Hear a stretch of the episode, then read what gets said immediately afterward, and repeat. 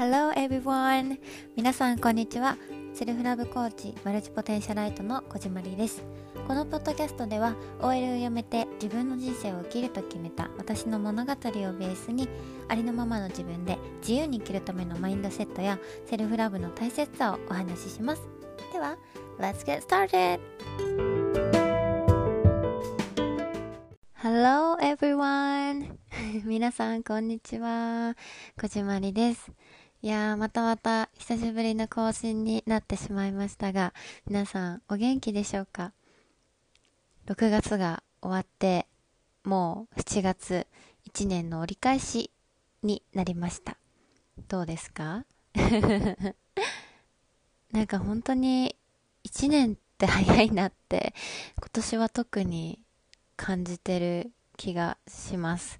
私が2022年になって決意をしたのが、実際に自分が働きたい働き方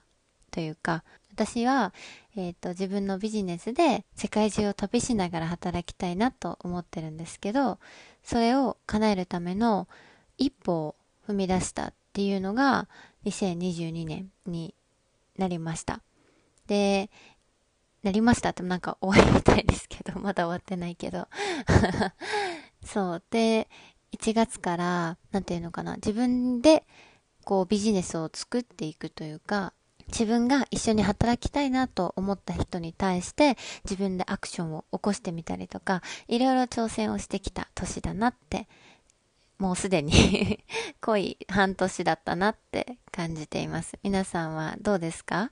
挑戦ができなくて悩んでたとしても、逆に挑戦ができて失敗しても、私もたくさん失敗あるし、たくさん泣きました。そう、でもそれでも私が今こうやって挑戦した年だなって言ったからといって、挑戦しなかったっ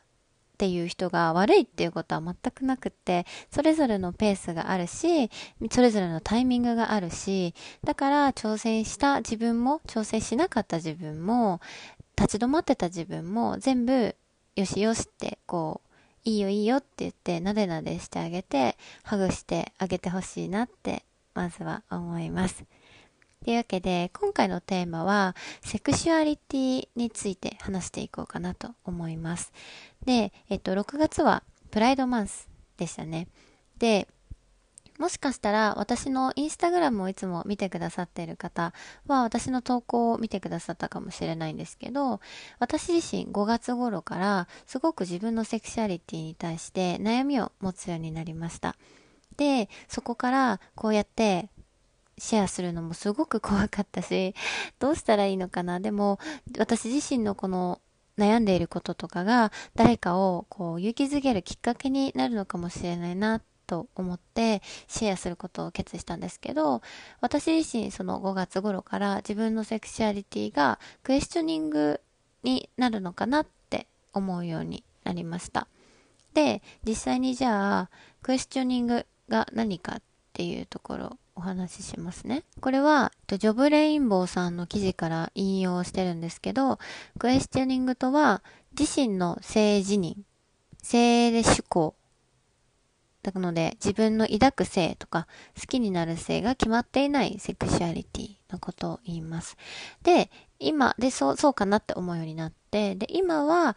一番近いのはバイセクシャルなのかなっていう風に感じています。で、それが何かっていうと、自身を女性だと認識している人、自身を男性だと認識している人のどちらも好き、イコール性的指向が女性にも男性にも向いているっていう、これもジョブレインボーさんの記事から引用してるんですけど、っ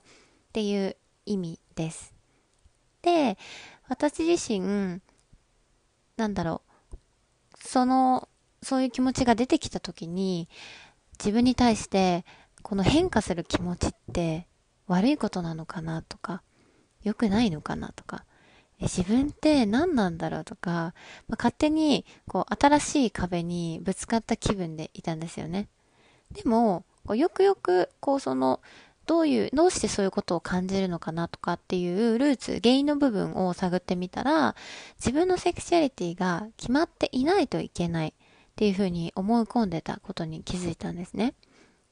で、あれじゃあどうしてこういうふうに思うようになったんだろうっていうのを、そこさっき言ったみたいに考え直した時に、社会だったりメディアの影響ってすごく大きいなって感じたんですね。私たちが小さい頃から触れてきているものだったりとか、日々テレビだったり携帯でこうパッと目に入るもので、そのセクシュアリティが決まっているっていう状況のこう話を見ることって多いんじゃないかなって思うんですけど、別に本来は決まってても決まっていなくてもどちらでもいいんですよね。で、これを別に私が今こうやって言ったからといって誰かに言わなきゃいけないっていうこともないし、言わなくてもいいんですよね。ただその最近私自身、選挙が7月の10日にあると思うんですけど、それをこうサーチとかしている中で LGBTQ に対してこう反対する人たちのね声を見たりして、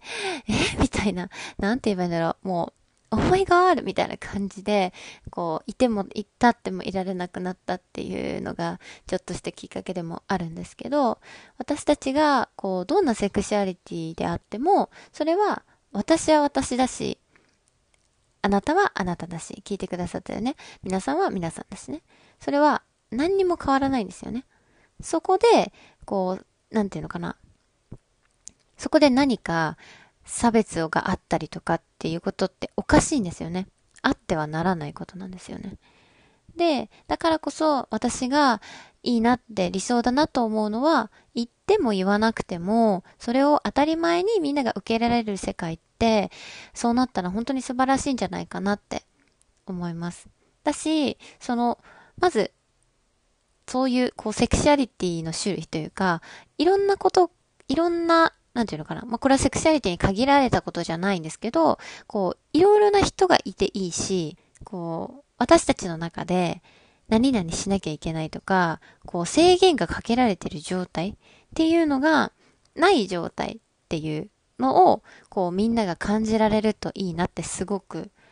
思っています。で、改めて自分自身そういうことを考えて、もうそういう世界にしていきたいそういう世界にしていきたいなって思うし、こうもちろんすぐに大きく変化っていうのはできないかもしれないけど、こうやって聞いてくださってる皆様にとか、私自身がこうやって発信するっていうことはできるし、結局塵も積もれば山となるし、一歩ずつでいいからもう焦らなくていいんですよね。だから進んでいって、できることはやりたいなって思ってます。だから私は、選挙に行くためにこうサーチをしたりとか、あとはこうなんかデモ活動とかいろいろあると思うんですけど、そういうのを調べてみたりとか、そういう発信をされてる方をフォローするっていうことから始めたりとか、そうやって自分がこう知識を増やしていくっていうことから始めてみようっていうふうに思ってます。で、実際に今調べたりしてるんですけど、でもそれでいいんだろうなって私は思ってます。みんながこうやって気づいて、で、自分で調べて、自分で選択してっていう、なんていうのかな、自分でこう、なんだ、自分の幸せのために判断していく力ってすごく大切なんじゃないかなって思います。で、まあ私が結局ね、何がみんなに伝えたかったのかっていうと、みんな一人じゃないんだよっていうこと。これインスタグラムのその投稿でも話したんですけど、っていうことを改めてね、伝えたいなって思いました。本当に、私自身、その自分で、こう、セクシュアリティに変化あるかもしれないなって思って、で、友人と話してた時に、友人が私に、でもそれって別に、私がクエスチョニングだからとか、バイセクシャルだからとか、まあ、他にもセクシャリティありますけど、だからといって何かが変わるわけじゃないんですよね。私は私だし、こじまりはこじまりだし、ね、っていう話を改めて友達がしてくれた時に、あ、本当にそうだなって思ったし、私自身も強くこう、This is me, just that's it みたいな感じで吹っ切れたっていう気持ちもあって、だから私はこれからもこうやって声を上げたりとか発信を続けていきたいなって思ってます。で、ここには正直恐怖な気持ちもあるんですけど、私自身もコーチがいます。で、コーチに相談をしたりもするんですけど、そこで話した時にこうすごくハッと気づかされたなと思ったコーチの言葉があって、それが誰でも何をしてても、これは本当にもう何発信をしてるしてないとかって関わらず、何をしてても必ず自分の行動に対して批評してくる人っているんですよね。で、そういう人たちがいる。だから全員に好かれることって私たちできないんです。そう。で、好かれることはできないということが前提で、じゃあどういうふうな選択をするかっ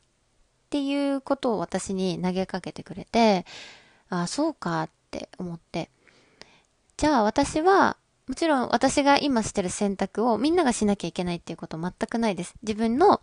心に聞いてあげてほしいんですけど、私がそこで考えたのは、こうやって批評を自分をオープンにして批評をされるのか、自分を隠して批評をされる時、どっちがいいかなって考えたら、私は自分をオープンにして批評されるっていう方が自分にとってはいい選択っていうか、自分がありのままで、自分のままでいることをいいよって自分がまず言ってあげる選択を取るっていうのが一番自分にとっては心地いいなって思ったんですね。だから私はこうやって発信をしようって決意をしました。で、実際にインスタグラムで私がそれを言ってから、たくさんね、DM だったりとかコメントとかもいただいて、温かいね、コメントもたくさんいただきました。本当にありがとうございます。今、いろいろテレビのドラマだったりでも、いろいろなセクシュアリティの、なんていうのかな、気持ちを切り取ったというか、ドラマがあったりとか、そういうのが増えてきてて、すごくなんか嬉しいなっていうか、それが私たちの日常に浸透していくっていうのがすごく、少しずつだけどいい変化なのかなって私はすごく思ってて、私の投稿を見てすごい温かい気持ちになりましたって言ってくださった方もいるし、もう本当に嬉しいなと思うし、私の発言というか、発信したことを聞いてくれて、実際に少しでも心が軽くなるお手伝いというか、ができたらいいなって、本当にいつも思っています。聞いてくださってありがとうございます。ということで、今日はセクシュアリティの話をしました。これがいいとか、これが正解だとか、これが正しいとか、ちょっと今同じこと言ったね。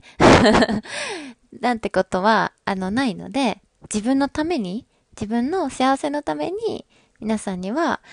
決断をしてほしいなって、私は思います。じゃあ最後に、ちょっとお知らせさせてください。7月から、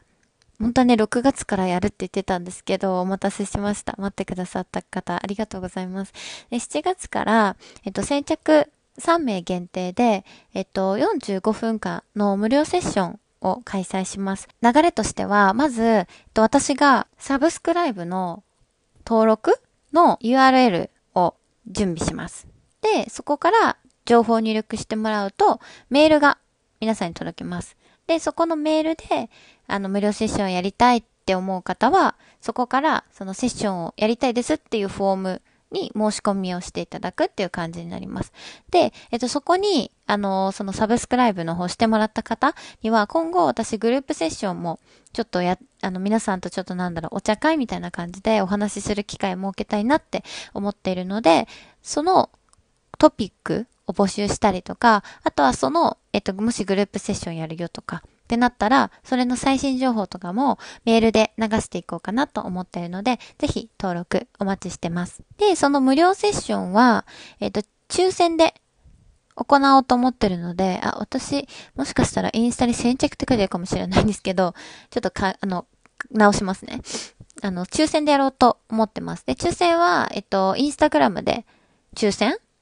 を行おうとインスタライブで抽選をの結果を発表しようと思っているので、それは楽しみにしててください。もし、このね、ポッドキャストを聞いてくださって、すごく勇気づけられたよとか聞けてよかったってもし思ってくださった方がいたら、ぜひインスタグラムの DM だったりとかからメッセージお待ちしてます。そうすると私が喜びますぜひメッセージお待ちしてます。はい、ということで今日も聞いてくださってありがとうございます。 See you in next episode. Bye.